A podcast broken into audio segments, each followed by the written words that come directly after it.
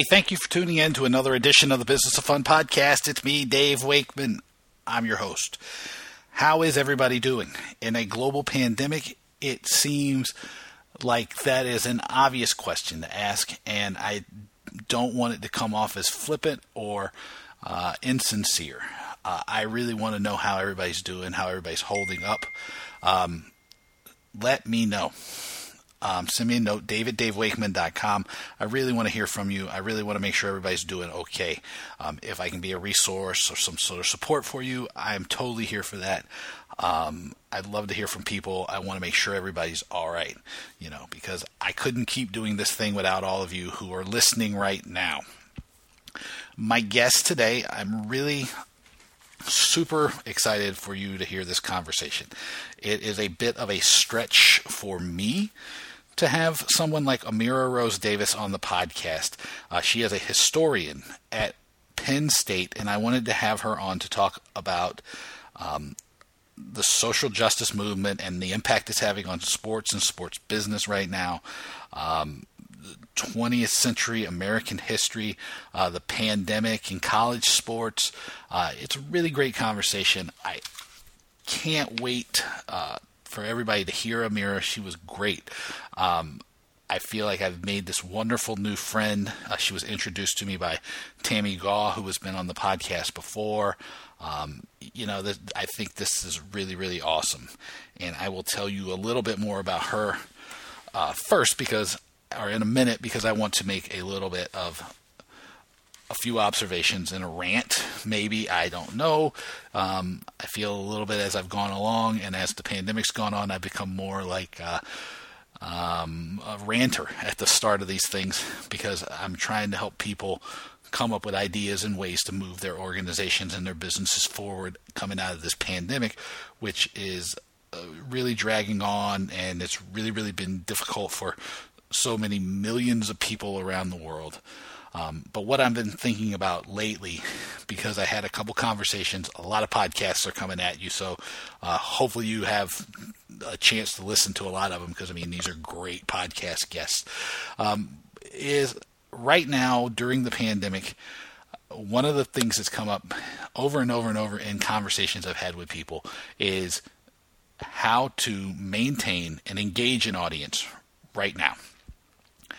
And I think what I've found is a lot of times we're unsure of how to engage with organizations or with people. Sorry, as an organization, we're, uh, we're struggling to engage with people. And I don't know if there's a simple formula, and this is less of a rant and more of a question.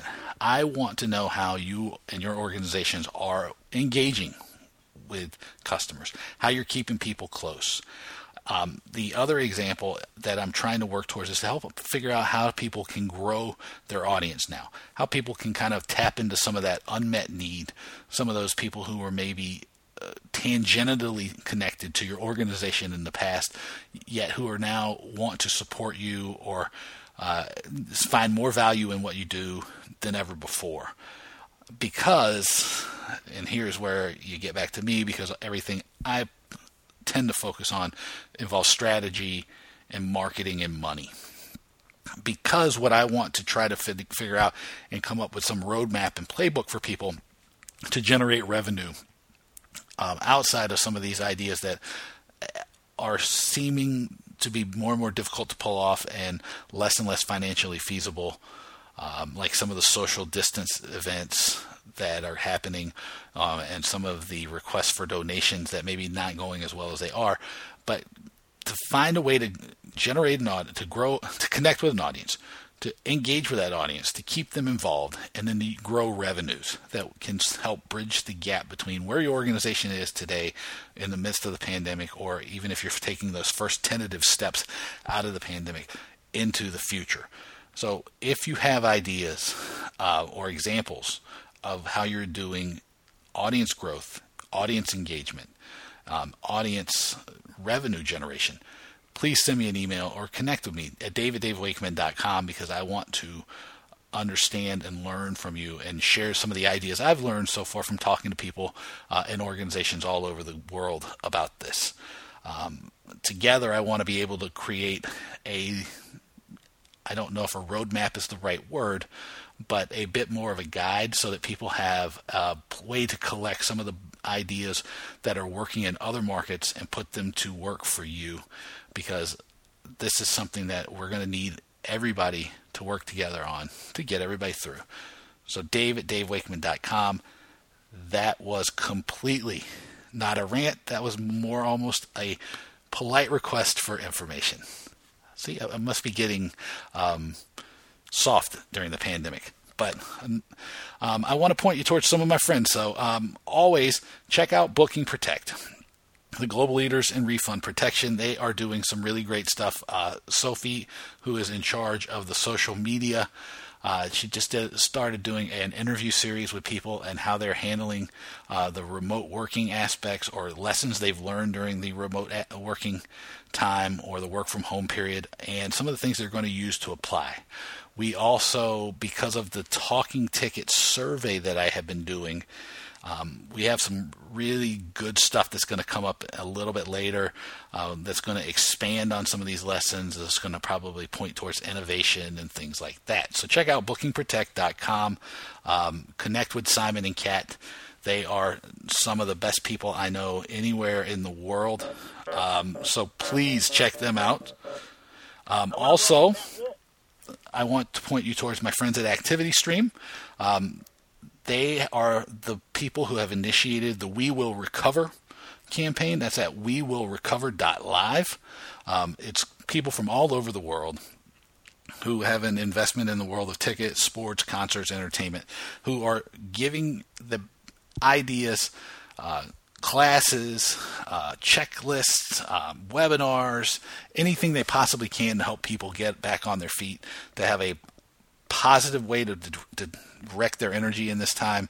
Um, it's really, really great. I did one of the first master classes with um, Frederick Awad from Stay 22 on new revenue streams. Um, it's a great idea, some great content, some great ideas. Check it out. We will recover.live. Besides me and Stay 22, uh, there is Angela and Joe from the Ticketing Professionals Conference in Australia, uh, Made Media, um, TRG, uh, the TPC in Birmingham with Andrew and Carol, uh, QQ with Derek Palmer, uh, Intix. You know the list goes on. I always forget someone. Um, all the people are just they're donating their time and their energies and their efforts to help find a way for people to get back on their feet after the pandemic. So check that out at wewillrecover.live. As for me, make sure you check out the Talking Tickets newsletter. If you're listening this, to this podcast, you are definitely a prime candidate for the Talking Tickets newsletter.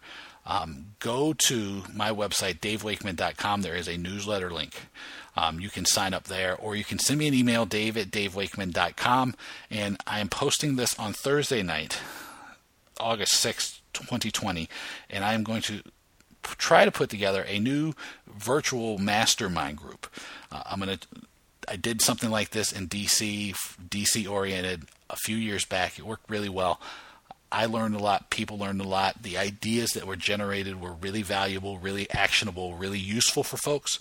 Um, it was great. I want to try to do it virtually, uh, either via phone call or via Zoom in some way.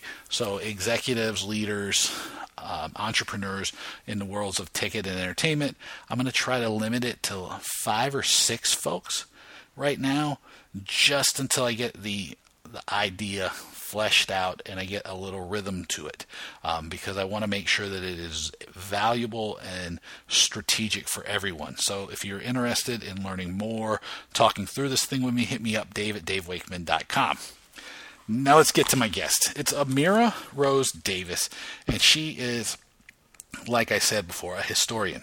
Uh, her focus is 20th century African American history. And we had a really, really great conversation because there was so much going on around social justice and how organizations are dealing with Black Lives Matter. A few people sent me emails and they were asking me what I thought they, uh, about their the way they were handling things, and I didn't necessarily feel that I was the best voice for this because being a middle-aged white man, um, you know, it's not my lived experience. Even though um, I definitely am an ally and a supporter of the cause, um, I definitely, you know, understand exactly why um, people are frustrated and people were, um, you know, these frustrations are boiling up in this moment. But I wanted to have somebody on who could talk about this from a historical context, who studies and works and operates in the world of sports and entertainment to put it in that context, and somebody who just really brought a, a different perspective to this conversation. Uh, so we we hit on a whole ton of stuff. Um, we talked about you know things about the status quo and uh, challenges that the pandemic is bringing up in not just sports and entertainment and our businesses now, but in society as a whole, which made a moment like this where um, the Black Lives Matters and the George Floyd protest um, were able to catch hold and really become a um, big part of the people's um, experience right now. We talked about uh, the college football season. Amira is at Penn State, and it's really um, whether or not the football season goes forward uh, impacts her. And as I'm recording this, Penn State just announced today that they're going to have no fans at college football this year. Um, so we talk about that. We talked about uh, the fan culture. We talked about Pearl Jam, strangely enough, right? Um, we talked about I think we hit on some cancel culture idea. We talked about bravery. We talked about what it takes for you as an organization, if you want to support uh, social justice and things like Black Lives Matter, to move from just make it a feel good. I've posted uh, a black square on Instagram to put real action and real um, effort behind it. Uh, we talked about how to be proactive. We talked about women's sports. Uh, we went on and on about uh, our shared love of Megan Rapinoe and Sue Bird. Um, you know, it really, I think it's an interesting conversation. I hope it is a good conversation. I hope people learn something from it. Um, I share some of the stuff about myself that I don't always or have not always talked about um, that sheds a little bit of light on my opinion on these things. Um, you know, Amir is fantastic. I mean, we this, this recording is an hour or so. Um, we spent probably another hour talking. You know, either before and after the podcast, and I think we could have gone for several more hours. Um, we, I, I, mean, I had so much fun talking to her. Um, I feel like I, I really do feel like I have a great new friend. It was awesome. So, you know, she, there's a bunch of stuff that she's working on right now. And check out her podcast, check out her um, panel on NPR coming up next week. Um, she's great, and I'm dragging this introduction on a long, long time. Uh, so, without anything else from me, here is my conversation with Amira Rose Davis on the Business of Fun podcast. I want to welcome Amira Rose Davis to the Business of Fun podcast. Amira, how are you? I am good. Thank you so much for having me on. Yeah, this is. Um, I'm going to say that you probably are going to be one of the smarter uh, guests that I've ever had. I mean, when it's compared to me, uh, that that's a low bear, a bar that I set for myself. But no, I'm, I'm joking. I'm really excited to talk to you today um, because you are here to tell me how college football is going to happen this year and why Alabama's the greatest.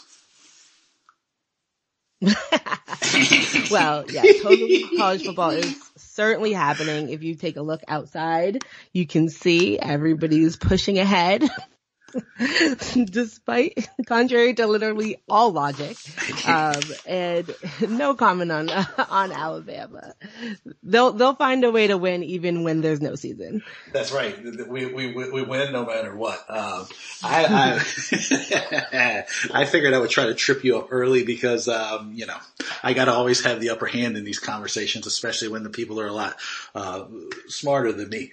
Um, but actually, I'm really excited because I was telling you before that you know after since the pandemic started, I've had the ability to really connect with some people and have like much more interesting conversations with folks than maybe I did in the past. So I'm really grateful to have you on because you were introduced by a a, a, a, common friend, Tammy Gaw, who has been on the podcast before, and all we did was laugh. So the bar is really high for our conversation. Um, but I want to start out by asking you because we were talking about college football the other day when we were chatting about setting this thing up, and you and I, I think, share a common um, idea that. Uh, it, it, may college football may be able to come back, but it's whether or not it should come back in the fall. Um, and I think it lays at the nature of the relationship between um, these athletes, their you know their race, and the position they're put in by the schools.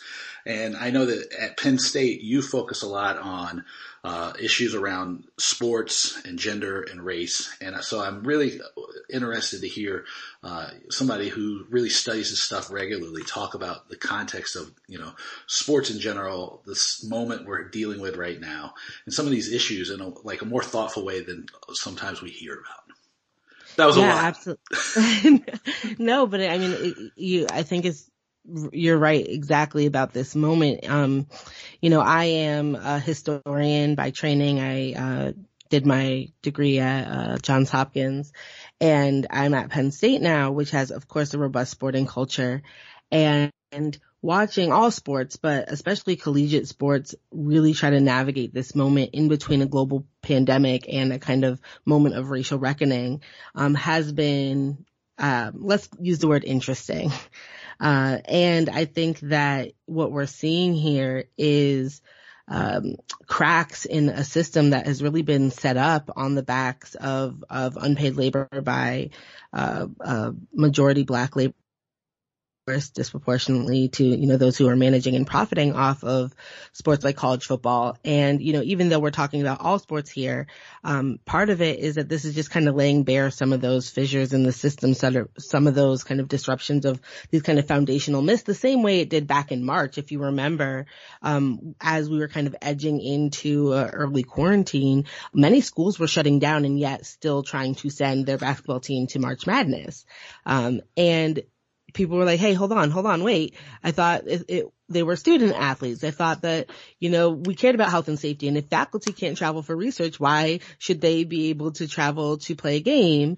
Um, oh yeah, money. Um, and I think that that's one of the things that is operating now. And you see schools have gone into voluntary workouts. You had places like Ohio State that required athletes to sign waivers, um, uh, COVID waivers for participation. Unfortunately, you saw cases popping up where people are practicing again. UT, Clemson, Clemson had like 23 cases and then kept practicing. And then the next week reported 13 more.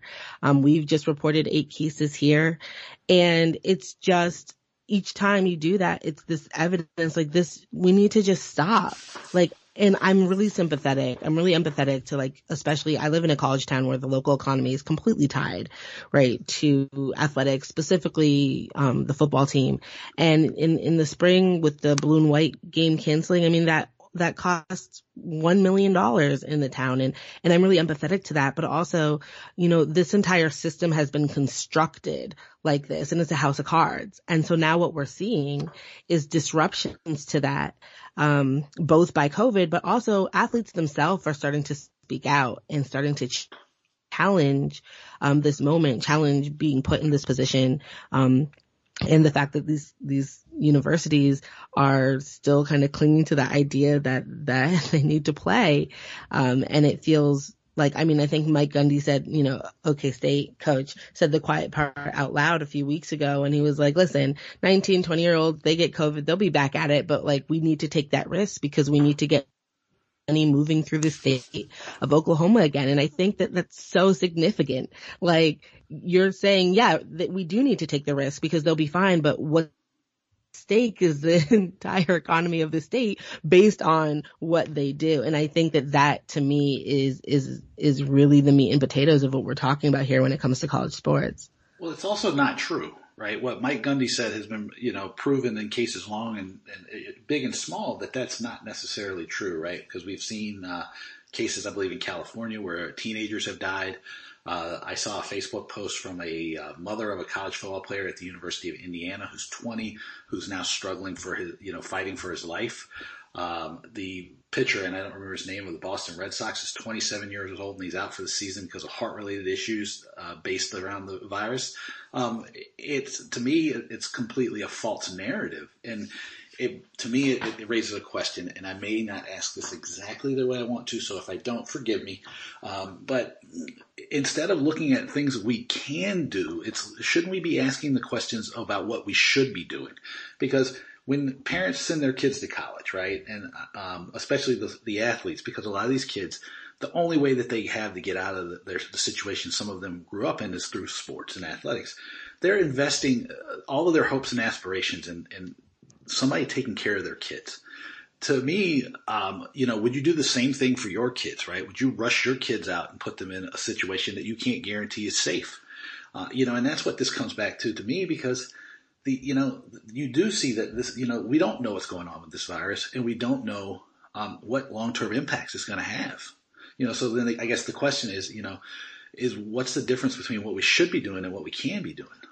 Again, I told you I might not have the right question. I mean, no, but I do think it's a good one, right? Because I think like obviously what we're what is what we should be doing. There's huge gaps between what we should be doing and what is already happening, right? And I think that for me, one of the things that happened with, with being in quarantine and COVID is it, it grinded a lot of these institutions to a stop, whether it's, uh, college sports or professional sports, the Olympics, whatever. And in that moment, it seemed like there was an opportunity to really think about what the world looked like on the other side of this. And and with the kind of rise of um, kind of protests in the wake of George Floyd's murder, I think there was like two conversations that really kind of wove together saying, okay, the status quo was not working for everybody. And these are ways that certain systems are actually harmful. And what if we, instead of rushing back to return to, you know, what once was, why don't we time to build what could be. And I think that that's really true when it comes to college sports, especially I think you made, you know, a really essential point that you know, it's a really hard position to be in. The I don't know if you had a chance yet to read uh, a united group of Pac-12 players put a, list, uh, a, a, tremendous statement and a list of demands out yesterday that are focusing on health and safety, racial justice, and economic rights. Um, and you know, one of the most uh, kind of heart wrenching things that I saw was uh, a player who's who retweeted it and said, "Listen, I agree with all of these things, but you know, I I agree with this movement, what they're fighting for, especially in terms of health concerns about not playing this season. But it's not an option for me because I have people that need to eat. So if the NCAA wants to use me as a lab rat, it is what it is. This is Washington State um, defensive lineman Lamont McDougal, and I think that that strikes at the heart of one of the things you're saying is that we've created lots of places in this country, not just college sports, that put people into situations of forced choices where this is the farm system to, uh, you know, to the league and, and it's created because schools are like, yes, we're having a season and here's a voluntary workout, quote unquote voluntary.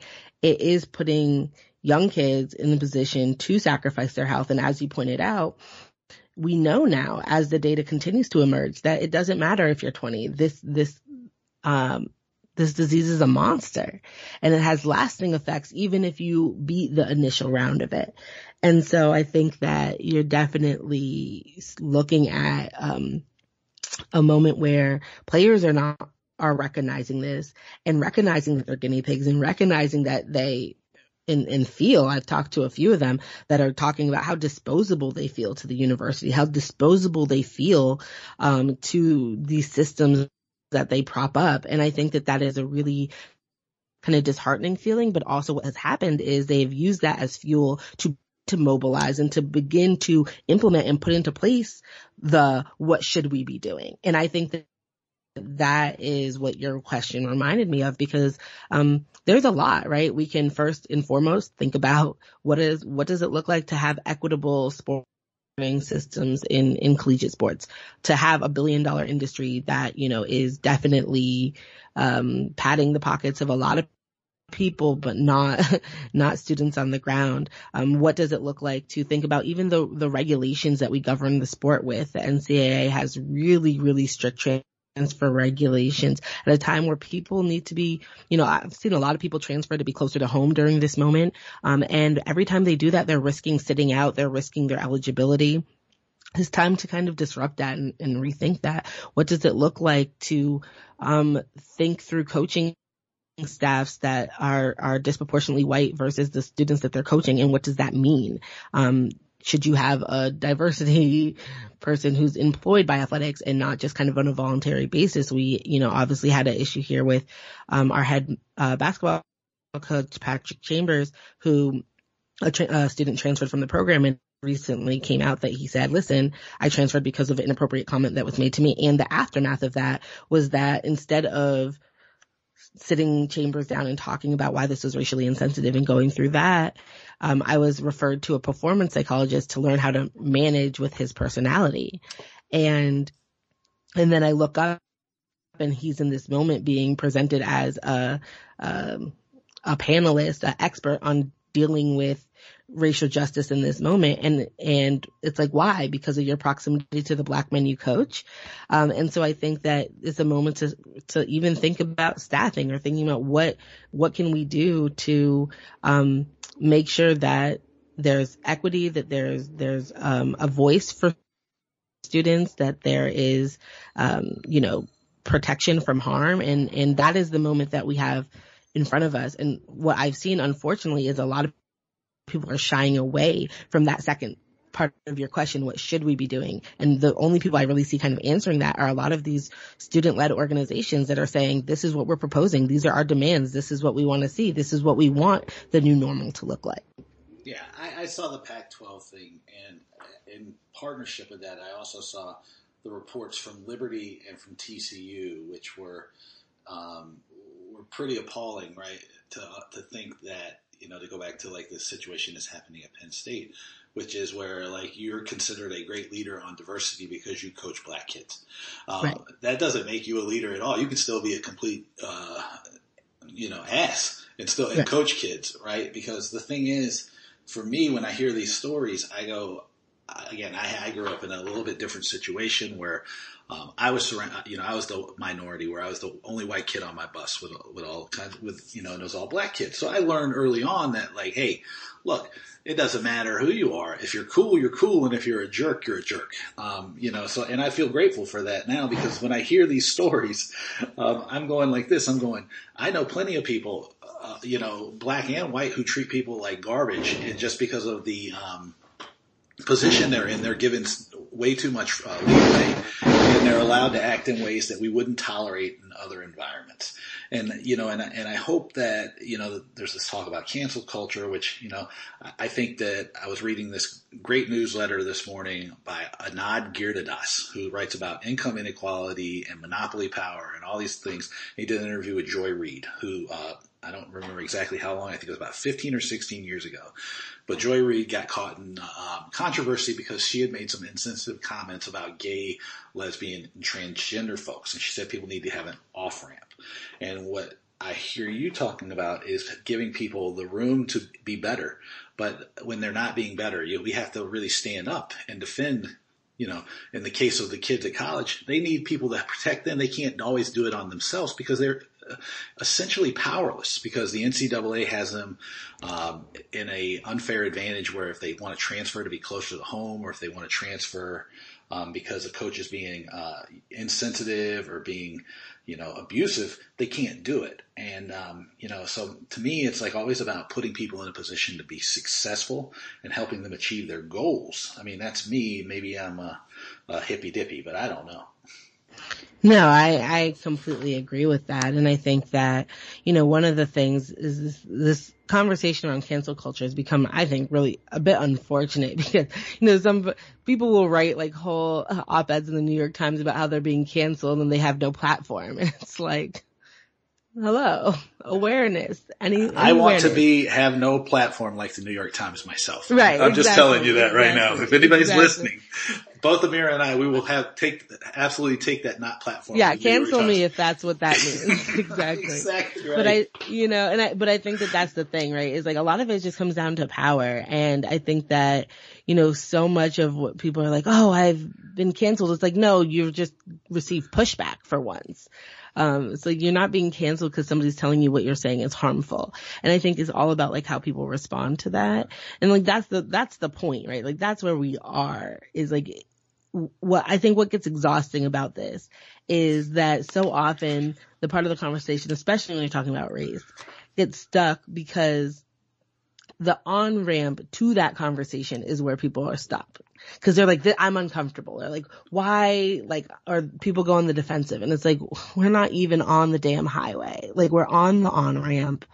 We're just, like, we're not even having the conversation. We're really having a conversation about how you don't want to have the conversation. And I think that that is, um, you know, a, a, huge barrier that we're seeing. And so I don't know, this whole thing has been very exhausting because I think it's one hand to navigate global pandemic, but also to do it in the middle of a revolution is just too much. Well, well, an important thing that I learned, right? Because you know, I, I shared with you, and everybody who's going to have heard it now that you know I grew up where I was the minority, right? And I'm as white as it gets at this point. Um, you know, every stereotype of a, of a, white man, I probably fit every one of them almost to the the T, except for maybe I don't tuck my polo short shirt into my shorts. um, other than that, I probably have them all checked. Um, but I never even thought about the fact though that like, cause some of these conversations people struggle with. And again, this is like, it was timely that I read this, this article this morning because most of the time, if you want to have these conversations, it also becomes the burden of the black person to to help the white person along. Right. And I, and, and I realize like being in a position I am, it's really kind of my responsibility to show other people like, Hey, this is what it looks like, you know, as a, you know, fairly privileged white man to, you know, understand what people who don't look like me are dealing with, right? And you know, because mm-hmm. my friend, uh, you know, his wife is Asian, and she was talking, and he they were worried about when they moved to, to the states about uh, her feeling out of out of place because she would be a minority for the first time. Um, and I, you know, I was like, well, I never even thought of that because I don't think of them by like, you know, you know what their background, what the, what race right. they are. I just think of them. I was like, well, I really like those guys. I like hanging out with them, and they're awesome. Um, and I realized, and it made me reflect on that, and it made me go, hey, I have a responsibility too because you know people don't all look at the world the same way, and I don't, and you know, and it's it's probably helpful if you do have a, a, a point of view on something, you know, that's coming from me, um, to help people see where there might be gaps in the way they view the world or see where they're making making assumptions that maybe aren't accurate or aren't you know they, they don't reflect reality. Because I think one of the things we don't talk about enough is the narrative around a lot of these um, issues and ideas because it becomes very easy for the old tired um, memes and, and ideas to really get entrenched and be incredibly difficult to get dislodged. Um, yeah. Yeah. And I mean, you know, I don't know if that's a question or not. no, I mean, well, I think that, I think that, you know, that's part of this. I think all of us who are kind of doing, who are historians, especially of 20th century history, African American history, like have been busier under, under this moment. And I think that, you know, one of the things that is hard is that sometimes you're like, you know, I was asked, uh, I don't know, every, almost every interview that I've done over this this period has been like, great. So do you have hope? Right? Or like, what are the next steps? Or like, what should be done? And after one particularly long day, I think it was my seventh interview of the day, and I was kind of losing the like, you know, media filter that sometimes you have. Um, I was like, have you ever seen that Toni Morrison clip? I don't know if you've ever seen this clip, but I was like, she's on, I think she was talking to Charlie Rose like many years ago, and she's asked about this, and she's saying, well, my feeling is if you only can feel tall when somebody's on their e- knees and you have serious work to do. And she was like, and it seems to me that white people have serious work to do. Leave me out of it. you go figure out what to be done. And I, it's interesting in this moment because a lot of people are saying, well, what's different? What's changed? And it's like, well, people have been protesting. People have been mobilizing. People have been raising these issues. Really, the, the thing that has tipped it in this moment is that other people um, white allies have, have started to give a damn. Um, and this wasn't even the, when it comes to even the murder of George Floyd, it wasn't even the first time that we had somebody on camera saying the words, I can't breathe. Like that's how not new it was. Um, and so sometimes I think it is hard because there's a certain fatigue around feeling like you're saying the same thing over and over or going back and, and walking through or saying, I'm ch- sharing my perspective. And I think that one of the things that has happened is people have done a really great job of like curating resource lists of like podcasts or shows or books. And it's like, you know, people write books, read, read, get it on Audible, go for a walk and listen. Um, and so I think that that's one of the things that It'll educate been, you and help your mental health at the same time. Right. yeah, two for one. Um, but yeah, so I mean, I, I, I, I just did this, um, you know, workshop and I was like, you know, the first step is introspection. It's figuring out where your blind spots are, where your gaps are, and then deciding if you care or not. Because if you don't care, then you're just like content with that, then okay. But if you do care, then like caring is not enough. Like what is the next step? What is the actionable item on your to-do list next around that? And, um, I think that's the work. Well, I agree a hundred percent. And I guess like I didn't even know you were going to talk about it like that. It was it came out of a moment like, of course I was an ally, right? Like it, you know, I mean, yeah. it you know, but was what was I doing about it? And that was the thing, right? right? And, and and I realized that like I had a responsibility to myself, right? If that if I if this is something I care about and I mm-hmm. believe is wrong, to take action, because it, you know who do, who am I to not take action on something I know is wrong?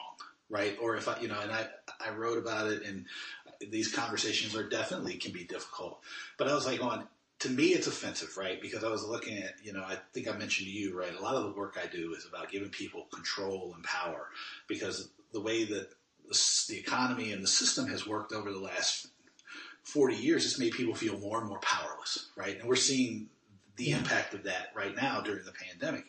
And then I, during the George Floyd, when this, uh, when it first started, when all of the, you know, protests started in Minnesota, I wrote in my weekly newsletter. I wrote, I said, look, you know, if you are somebody who feels frustrated because the average American worker hasn't uh, received a raise in 40 years. Um, mm. Imagine what you feel like if you were the average black family who hasn't received a raise since the 50s, right? right? Or you've been forced out into, you know, you can stay home and, you know, work from home or work remotely. But black and brown people are getting hit with this disease and the, and the virus three, four, five times the the rate of white people because they're the ones out there doing mostly doing the work in a lot of cases, right? Imagine the amount of frustration when you see that, like, um, and I don't have the number, but how more like how much more likely you are to have a bad incident with the police if you're black, or die in jail if you're black, or any of these things, right? right? I mean, these things are. I'm not making them up, and I'm not trying to be like, how look how woke I am. Um, you know, if anything, I'm probably not woke enough most of the time. But these are things that you don't even have to look very far for. And it's just really, really, to me, it was really, really frustrating to see these things and to, to see people um, almost will, you know, or actually it was really exciting to see people not fall back into complacency around them. Right. Exactly. Exactly. And, you know, and, that, and, that's my journey, and right. And I don't know that um, if that's helpful to anybody, but it, it, might be. I don't know because I don't know that people are always honest about the journey that they take right? Right. Or getting from somewhere, right? Because I mean, I, I mean, I don't know. I, I, have no idea how other people deal with it, and I think that's probably why I was like excited to talk to you about this because maybe if if I'm able to talk to you about it, it'll help other people understand too how to take action because action's yeah. where you know where the idea becomes a reality, right? Without exactly. action, there's nothing. And I think, you know, I think to your point, like people don't share their journey. Like, and I think sometimes that's really helpful. Mm-hmm. Like one of the, one of my favorite things about teaching in a classroom is watching the, the intellectual kind of trajectory or, or, journey that students are taking and they're getting it from multiple places and you just kind of get to see a sliver of it. But so much of it happens beyond your classroom. Um, and, and, I was saying my favorite thing ever is when you get an email years later from a student who's like, uh, I, this I understand in a different way now, or oh, I get this, or oh, this point just like really crystallized for me. And it's like I've had to uh, you know, I'm somebody who's like, I like results right then. like I'm just such a like impatient kind of Gemini millennial. But I was gonna say it was, really... it's like the ADHD mind that my friend uh, oh Peter oh Shankman God. talks about. I'm it's like, like I gotta have it now. Exactly. and so, um, I had to really get used to the fact that like as an educator, I was planting seeds and them, but I didn't necessarily see them blossom. And, and because it is such a process. And so sometimes when I get those emails and sometimes it'll be like plot twist, like never thought this person was going to become this, you know, bloom in this way. But it's really, you know, for me a, a bit, it, it, was a helpful reminder. Um, but I, I, you know, just did a civil rights course and, you know, I had student who was very clearly working through like processing the information about civil rights, but also like rethinking a lot of things that um he was just like ha- holding in his head, and you could literally see him. It felt like a movie playing on his face, like trying to fit information in class discussions and information from his text or uh, from the books we were reading or information from the the testimonies or you know presentations of his peers you could literally try and like squeeze him trying to squeeze it into his brain. And it it was like the square you know square what is it a round peg in a square hole. And it was so fascinating to kind of watch that evolution. And i think talking through personal evolutions and how we've got to places helps because it also gives a roadmap. It's also like, oh, here's like books I read or here's the conversations I had or here's how I like rethought my own experiences or my own positionality on something. And again, like if you care. And I think sometimes like what, what I find so annoying and we've seen it a lot here is like the performativity of it. It's like, don't, you know, we see this especially like on Martin Luther King Day when like the FBI will be like, Happy Martin Luther King Day, or the CIA. It's like, like you, you killed him. Like, what are you talking about? Like, don't, yeah. you terrorized him his entire life. Like, don't put a little cute little. Yeah, if you're listening to this and you don't know how absurd that is, uh, just Google it and you'll be right. like, oh no, that's like craziest thing I've ever heard. It's so absurd. And so I think that there's this way that, especially like, doing a black screen or saying Black Lives Matter, sometimes it was coming from places that felt really performative. and it was like, yeah, this is not, this is like hard to, to watch. Like it's almost more annoying. Like just be over there and like own the fact that you don't give a damn instead of like wasting and clogging up our feeds with, with, with whatever bullshit you just did in like Microsoft Paint or whatever. Like it's just, um, frustrating in that way. And so I think that that's kind of the, the juncture that we're at is like, all right, we've had the kind of performative outpouring. What's going to be sustainable? What's, you know, what, what's next? Um, I think is the question I keep returning to. Yeah. And, and to me, that, that, and that helps actually, you, I don't even know if you knew you were doing this, but that helps me because there's a question too I want to ask because about you know how how the teams and the leagues and some of these organizations can continue to push for change and continue to help advocate for these issues because I think that's, um, you know, it helps move it beyond just, you know, oh my God, we put our black screen up on Instagram and we got a hundred likes from all of our, uh, from people and they're like, oh, look how great we are. Um, you know, it moves it on to, you know, the next level, right? Because it, I think we see it all the time where, um, you know, things will be hot for a minute Right. And then they'll, they'll get, they'll have a tremendous amount of buzz. And it's especially true now because I think we, I was telling you or we were talking about like, I can't pay attention to the moment to moment news because if not, it drives me insane because yeah. it, it, it drives me mad. Um, but if you're a, a team or a league or an organization right now, you know, and you, you know, you, you kind of, you want to support, you know, social justice or Black Lives Matter or you know you want to be supportive to the kids on your team if you're a college football team um, you know any of these things you know what do you do to move past you know just that sort of like well we made our video um, well, we, we, you know we, we hung our banner um, you know we posted on Facebook and Instagram and Twitter. You know, what, what's the next, what's the next step look like? And, and maybe a second part of that is like, how do you communicate those values if you're going to make them a part of who you are to right. your sponsors and partners?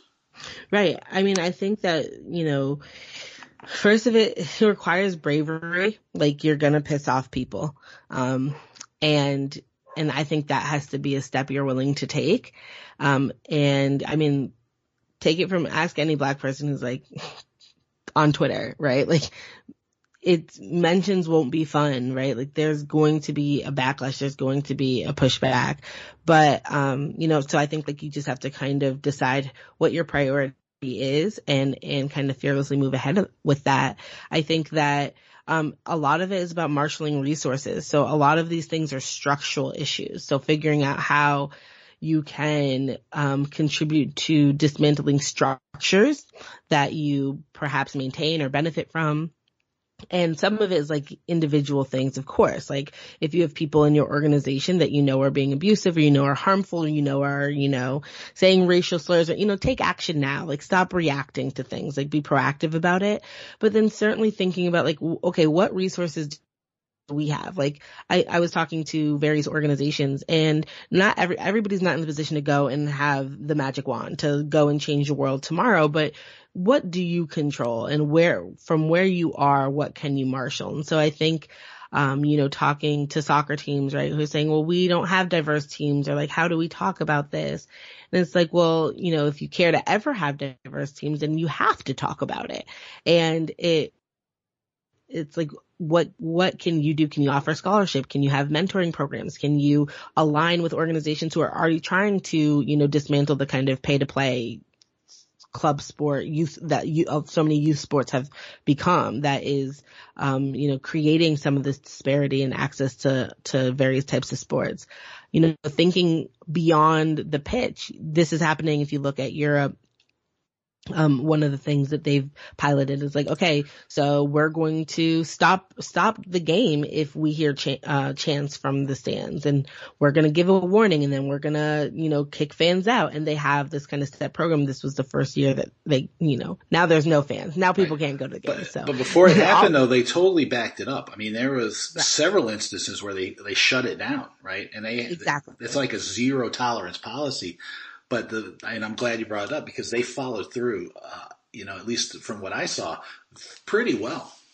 Exactly, exactly. And I think, you know, that's part of it. And like I was, I'm, I, uh, went to school in Amherst. I grew up in, in Western Mass and I was thinking about this. I've been really, um, you know, thinking about how much fan culture impacts, um, people's relationships to to teams to cities to to areas. Um and i see this i lived in philadelphia. I saw this was also true um you know about like what is the experience to to go to a tailgate to like even here at state college when there's confederate flags um at some places in the tailgate.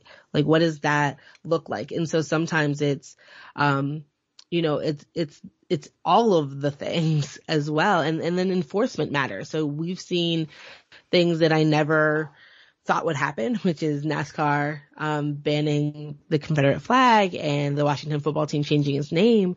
Um, and then the next step for that is like, you can't rest on those laurels. You can't say, look, look, we did a thing. Like, first of all, it's absurd. Um, Dan Snyder, I'm talking to you that it took this damn long, but okay. Um, and, but like what's next is enforcement. So what is it going to look like for NASCAR to actually like enforce this? Like what if, so, if somebody's wearing a shirt with the flag, like what, what does that look like? What does it look like? Um, you change the team name, but people are still going to be in the stands with this kind of caricature with, with this. Like what is, what does it actually look like to, um, to keep doing the work and not just like applaud yourself, not like, like, okay, we got, we got a thousand likes on this. Like, great, good job. We're, work's over. We did it. Um, and so I think that that is one of the things that it requires. And if you don't have the people in the room right now that are helping you brainstorm or coming up with those answers or, or thinking through the solutions, then you don't have the right people in the room. Um, and maybe start there.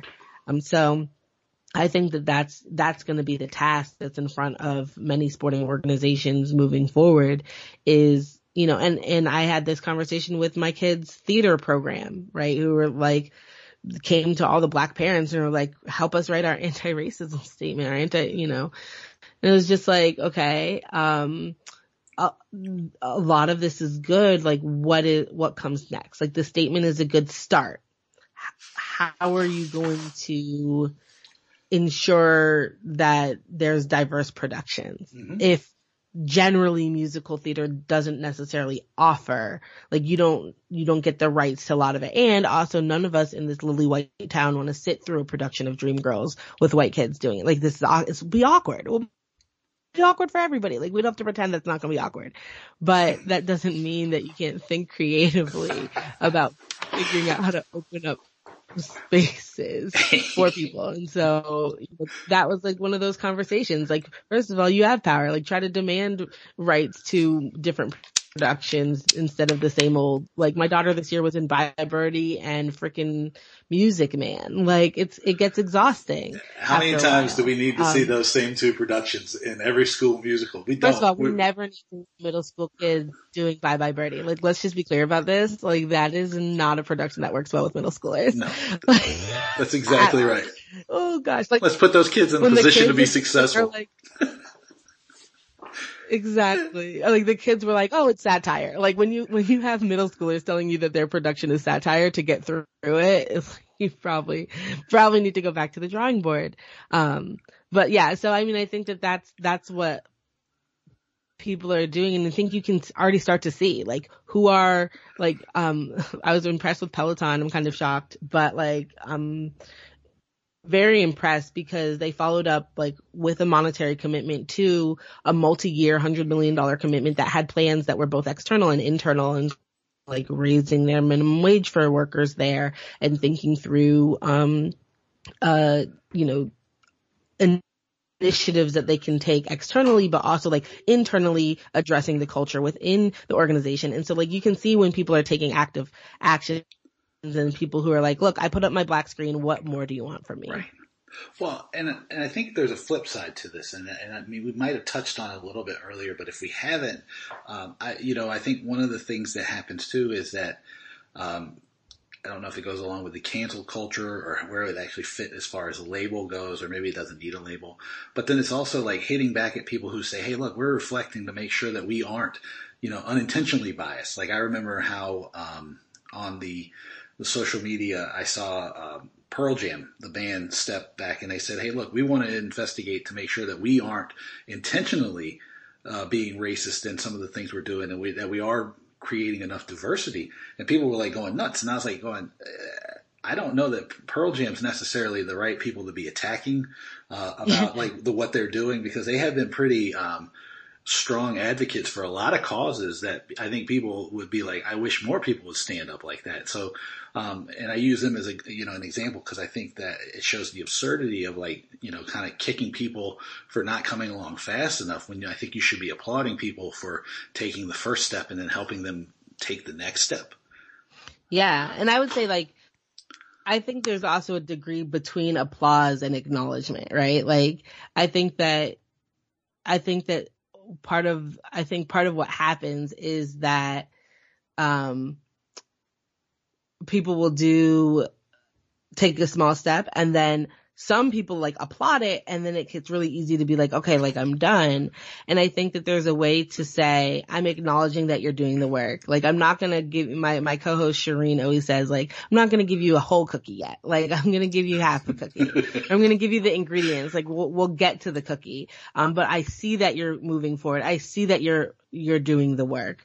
Um, but also, you know, if the bar is so low that it's in the basement, and you and somebody takes like a a, a mini step over it um, which not in, in, necessarily in Pearl Jam's case, but like in, in some of these other cases, you, you do a little thing and then some of the applause comes. Like there's a way to acknowledge that that movement is happening without, um, you know, throwing a parade for, for for stepping over a fairly low bar. And I think that to me is like where I find the most, um, kind of long term, uh, movement building kind of tactic, right? That affirms and recognizes the work being done, but also is like, all right, great. Like, it's like when you have a trainer who's like, you're doing great. And also like 10 more.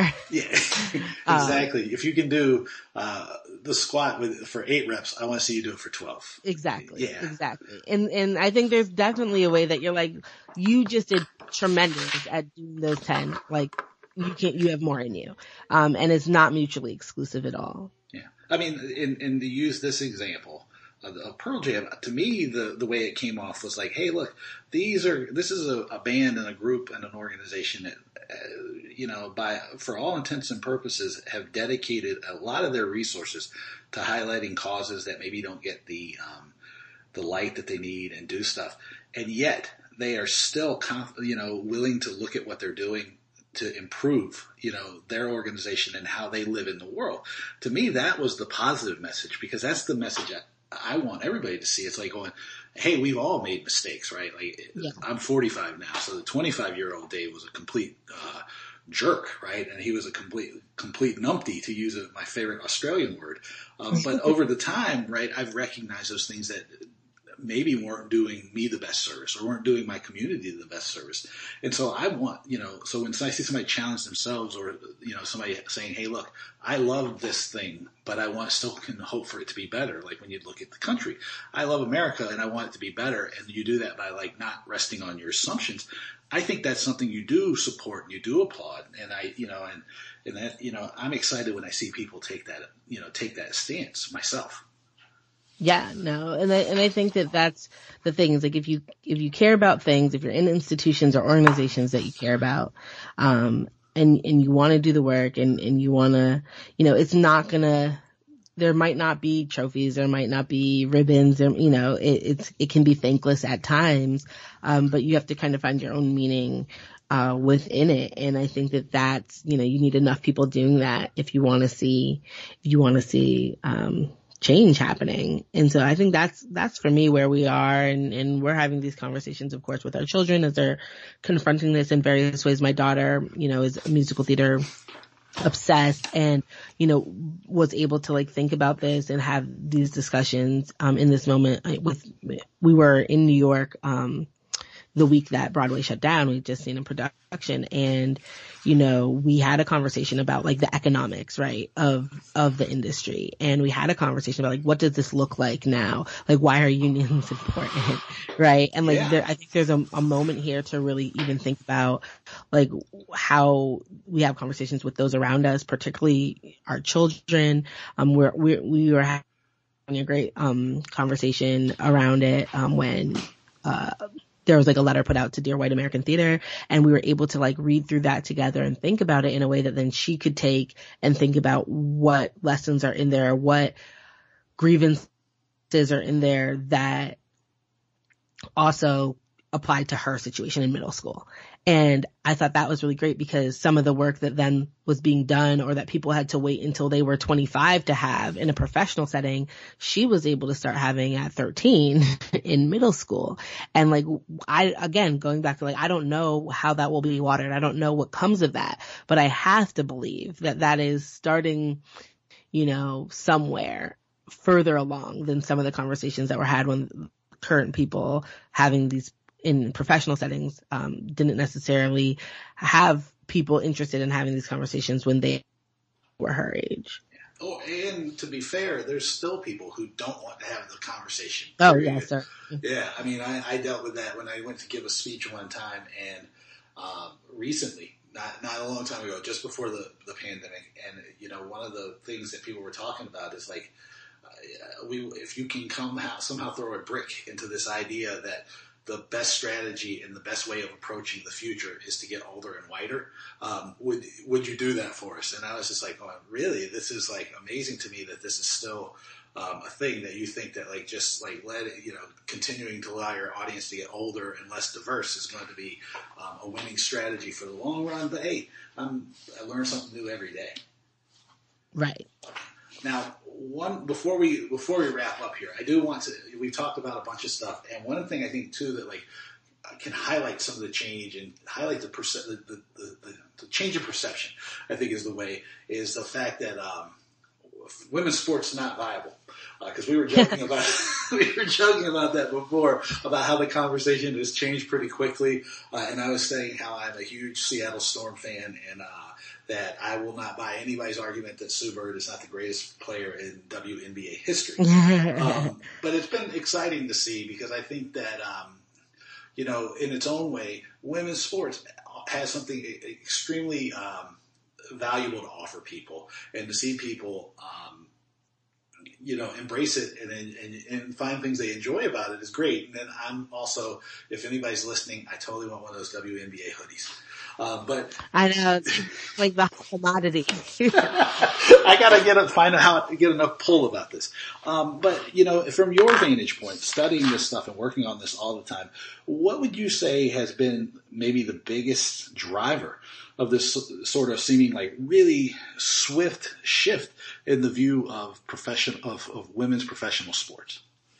Yeah, well, I mean, I think that there's two things happening. Um, one, the WNBA, you know, just negotiated one of the most progressive CBAs. This was um, a lot to look forward to going into this season in terms of uh, visibility for the league, um, in in terms of the the new labor conditions, there's a lot of excitement. Um, and then COVID happened, and I think that, you know, at first it was really hard because, uh, my my uh, co-host Lindsay Gibbs wrote a on her newsletters Power Power Plays um, wrote about this. She made an argument early in quarantine, like when sports return, like let the women go first, like this would help build women's sports, et cetera, et cetera. And then later she was like, okay, but like actually, I didn't think sports were coming back before like the pandemic was over.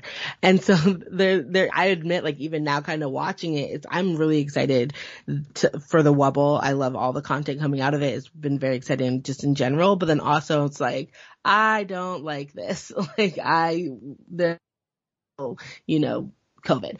Um, but then at the same time, I think one of the things that we know to be true about women's sports is that when it's available and when it's accessible, people watch it.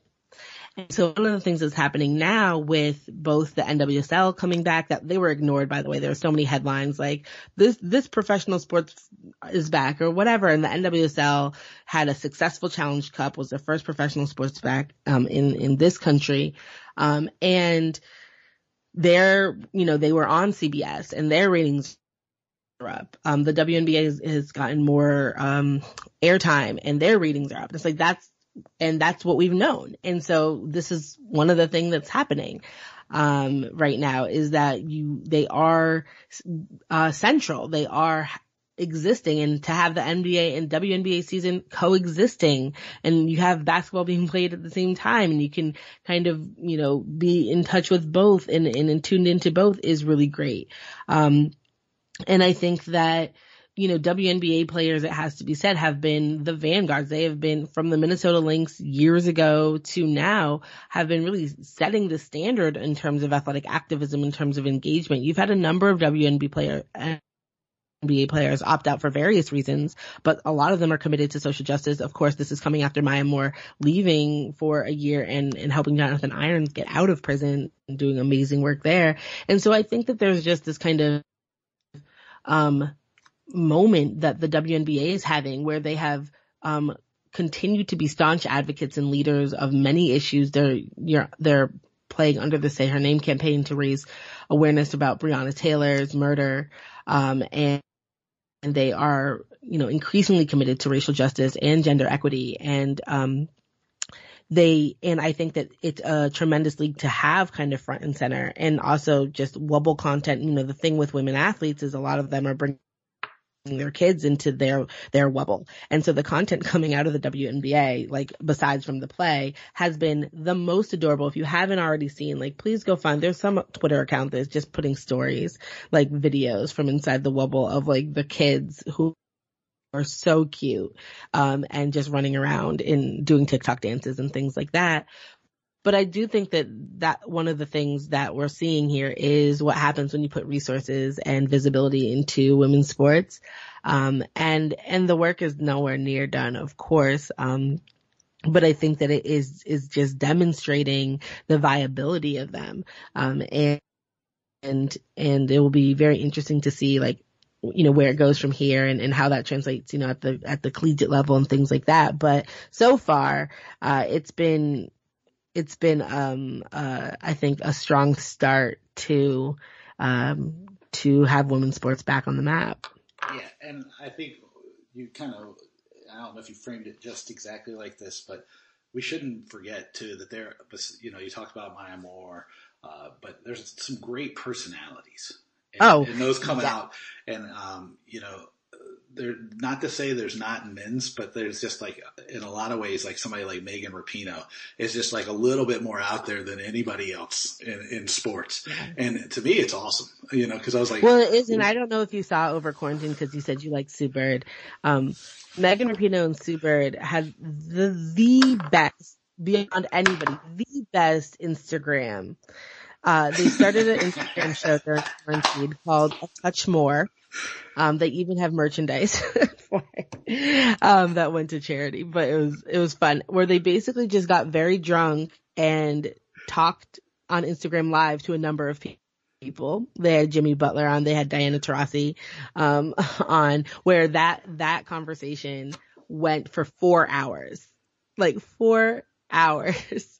Um, and they and Megan by the end by hour by the end of hour three was just it was funny. They tell a story and, and, uh, Sue has told the story a number of times of like the first time that she took Megan to drink, uh, to like vacation with her and Diana Taurasi, of course, she played with at UConn, um, and, and Penny, um, and basically was like UConn players clearly can drink anybody under the table because Megan could not hang. And so she's told the story multiple times, but to watch it in real time when they're on like hour three of a conversation, Diana Taurasi is dropping gems about like what ownership would look like or like her aspirations to own a team. And they're talking like having some really deep, insightful, but also hilarious conversations. And Megan's like burping on the couch over there because she's too drunk to continue. It was absolutely must watch TV. Like it was the best thing that I watched all quarantine, honestly. Yeah, I I think that they have, uh, and I, who knows what anybody's relationship's like, but it's like it's awesome too because like Megan's like completely like the wild child in public, and then in and in Sue Bird's public persona is like much more buttoned down, and then you see something like this, and it's like completely flipped. It's like totally great. Exactly. It's like it's pretty. It's pretty funny. I, I mean, I enjoy it. I because I think I told you to start with is like one of the things about all the stuff that I do is because I love people, so that I love to get to know like know them and see them, and it's just it's it's awesome, and I, I I've appreciated the personalities coming out um, so much, you know, so much. So I would point people towards that. Um, now.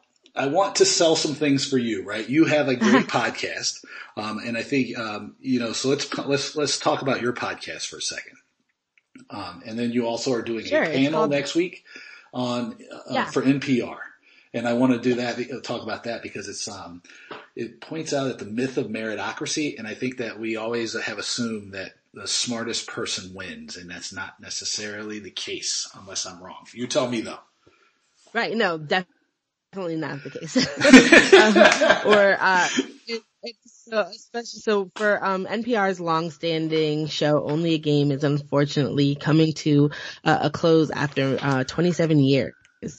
Um, but one of the last episodes they did was a special episode called um, "Sports Racism and the Myth of Meritocracy." Um, and I was featured on it along with, um, uh, Derrick Jaxn and Russell Dennington. We had great, great, you know, conversations. Um, and Karen Given hosts it. And um, essentially they ran that and that's available now. You can look it up on NPR on Only a Game. Um, but they wanted to do a larger panel to kind of go deeper than what was discussed to definitely like trouble this idea of meritocracy and thinking about, you know, we especially love, I know I'm a walking cliche at times, but we definitely love a useful sports metaphor. And so thinking about the way like, okay, well, we're maybe not on an even playing field and we're not all starting at the same place. We're not all running exactly the same race and thinking about how sports can actually perpetuate racial inequities um, in terms of access or um, college sports. In terms, there there was a segment on like sports movies that are super feel good, but maybe don't have the best takeaways all the time that are kind of like subtle. And so, um, next week on August 12th, there'll be a digital, virtual, whatever we're calling it, a virtual panel, um, where we talk about this. Um, and you can submit questions, I think, to the panel beforehand. Um, I think they're using the hashtag, hashtag only a game. Um, and then on WBUR, you can get all the information. They're partnering with CitySpace, um, to bring this panel to life and, um, it will be a virtual event there. And I think that it, it's free, of course, but, um, I think that the registration is now live. Um, and it's Wednesday, August 12th at 6 p.m. So I will be I'll be there. Um, so that will be fun. And then, yeah, so my podcast, Burn It All Down, um, is the tagline is the feminist sports podcast you need. Um, and it's a podcast that we've been doing for three years. I'm one of five co-hosts. So, um, I have the best co-hosts that are just the best, most important. my some of the best minds in the game, I believe. So like Shireen Ahmed, um, is a writer and a sports activist. She's in Toronto. A lot of her work is focused on Muslim women in sports and the intersection of, of racism and misogyny. She's like the, uh, hockey person and also, uh, soccer and uh, she's tremendous. And then my one historian on on the podcast with me is Brenda Elsey. She's an associate professor of history at Hofstra. She studies Latin American sports and her newest book, Futbolera: Women's Sports and Sexuality in Latin America, is um, absolutely phenomenal. And so she is all thing, anything you would ever need to know about global football, so soccer. Um, she is your person. Um, and then we have two other, uh, um, writers, reporters on the team, uh, Lindsay Gibbs, who was formerly at Think Progress. Now she runs that, uh, newsletter I mentioned, Power Plays. Um, and she really covers all things women's sports. She's the one who will have all of the content for WNBA, for NWSL, um, just chock full of information. And then Jessica Luther, um, and you might uh, be familiar with Jess's work. She's really kind of changed the game in terms of sports reporting and sexual assault.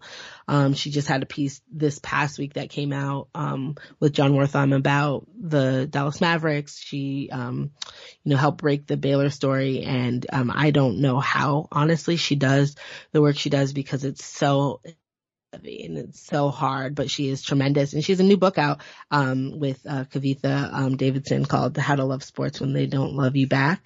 Um, and so that's my team that I get to work with every week. And for three years, we've never taken a week off. We, we, uh, have a weekly burn pile where we toss in all the things, um, in sports that week that we hated that are usually racist or sexist or homophobic or transphobic or the like. And the, you know, we all love sports immensely and we just don't want to accept them with, um, with the usual bullshit. And so a burn pile might say, hey, you know, so you so you like to use racial slurs in front of your players. You're on the burn pile this week, right?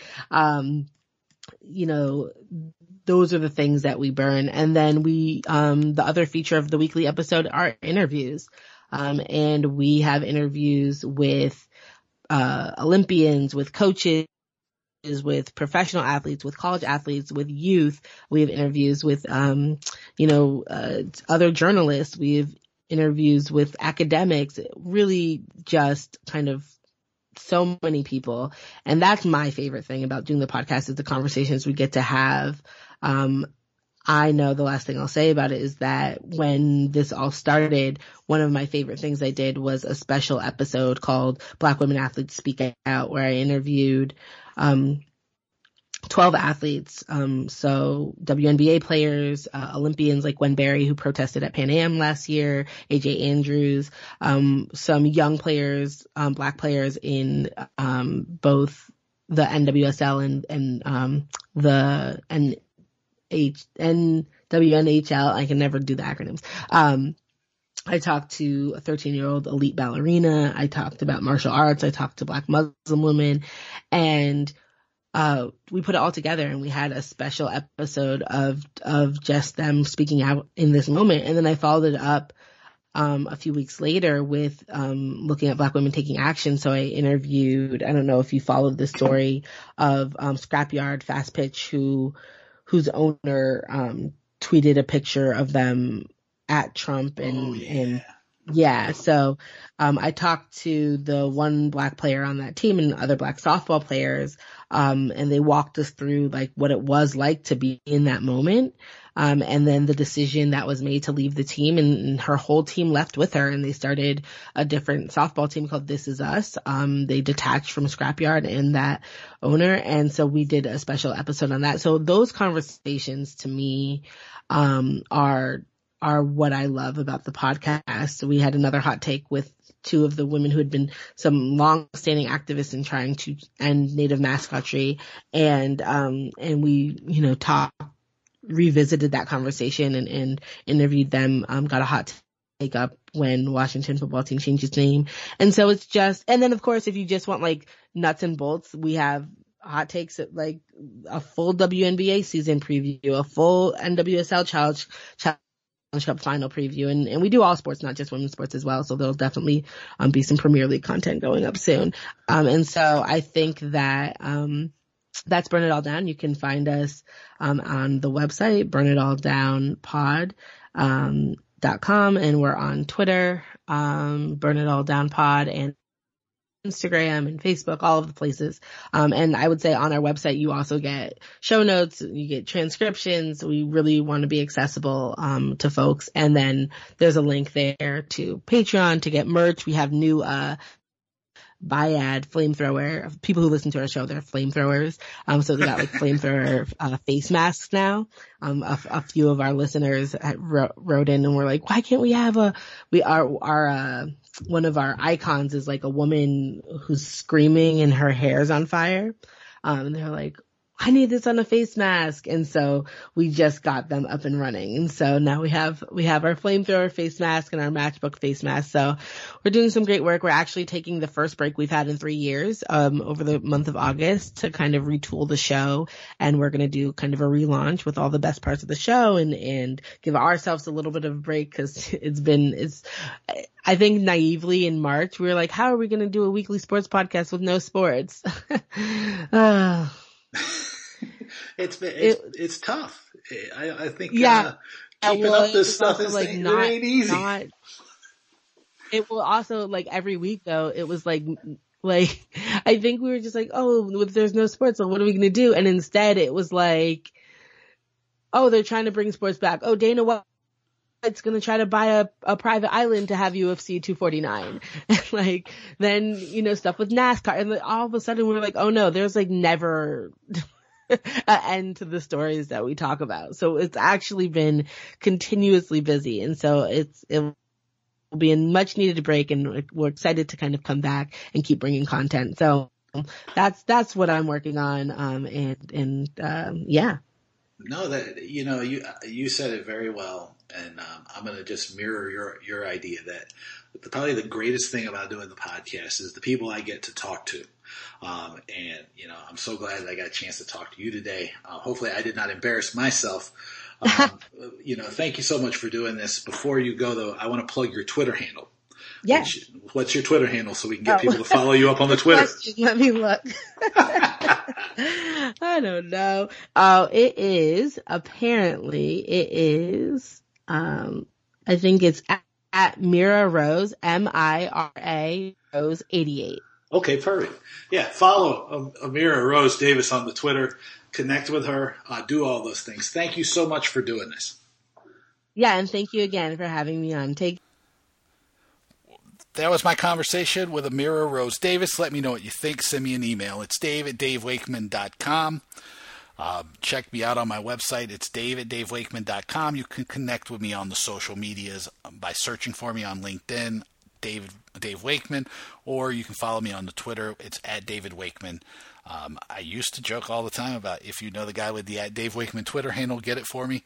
Um, the guy still hasn't t- tweeted in like 10 or 12 years. I mean, I really want that thing. Okay, so get it for me.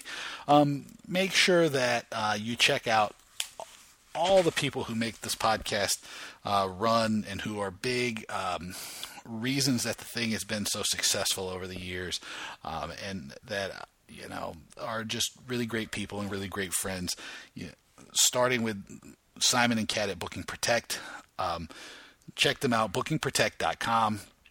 Uh, the social media team led, um, you know, is doing some great stuff there with content on Instagram, um, things around uh, working remotely as a business development person, um, lessons learned during the pandemic and the work from home period, um, you know, how innovation has come out of this period. Uh, and we got a whole bunch of new things planned uh, now that I've been able to talk to some people and get some ideas together. Uh, the the bookingprotect.com and the blog should definitely be bookmarked going forward. is going to be a great place to learn. Um, on top of that, you're going to want to make sure you check out the We Will Recover website. That's wewillrecover.live. Um, that's from the guys at Activity Stream and the girls. Um, a, a, super, super team. I talk about Anar and Martin all the time because they are two of my best friends in the world. Um, I love those guys to death. I love all the people involved. And they took action as soon as the pandemic started to impact people. They said, we're going to create something so that people have a place to go to learn about new ideas, to gain new ideas, um, to find new ideas, to find information to help um, stabilize their organization, move their organization forward during this pandemic, and to be a part of the solution. You know, so check it out. It's um, I can't even remember all the organizations from around the world that are involved. I mean, my big mouth is there. Um, the Ticket Professionals UK team, Andrew, Carol, and all of those uh, great folks are helping out, um, producing tons and tons of webinars over the past couple months to support the effort. Um, the TRG, uh, Made Media, uh, Intix, QQ, uh, Angela and Joe at the Ticketing Professionals Conference in Australia. Um, you know, it's just like a great group of people who have all come together uh, with the only expectation that we can give you ideas that'll help you and your organizations gain some stability and gain some positive forward momentum. Because all of us know this is an incredibly challenging and difficult time for everybody. And we all want to help make sure that everybody makes this through um, this period as safely and securely as possible.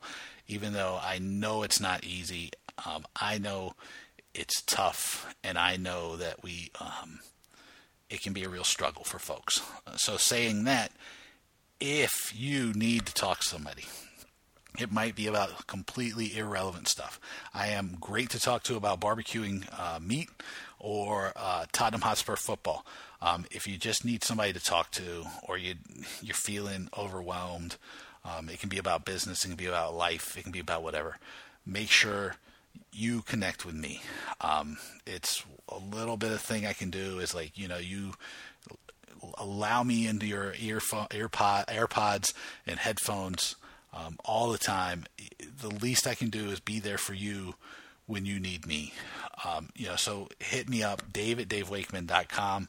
Um, I can't vocalize this strongly enough that if you need to talk to me, if you want to connect with me, if you just, um, you know, need some some jokes, hell, I can do that too. Um, you know, make sure you hit me up. I'm totally happy to be here for you now. And I, I couldn't be more sincere when I say that. Um, make sure you check out, since you're listening, if you got hour and 22 minutes in this thing, if you don't get the Talking Tickets newsletter, I mean, come on. You should get it. It's You can check out my website, David, Dave Wake, or davewakeman.com.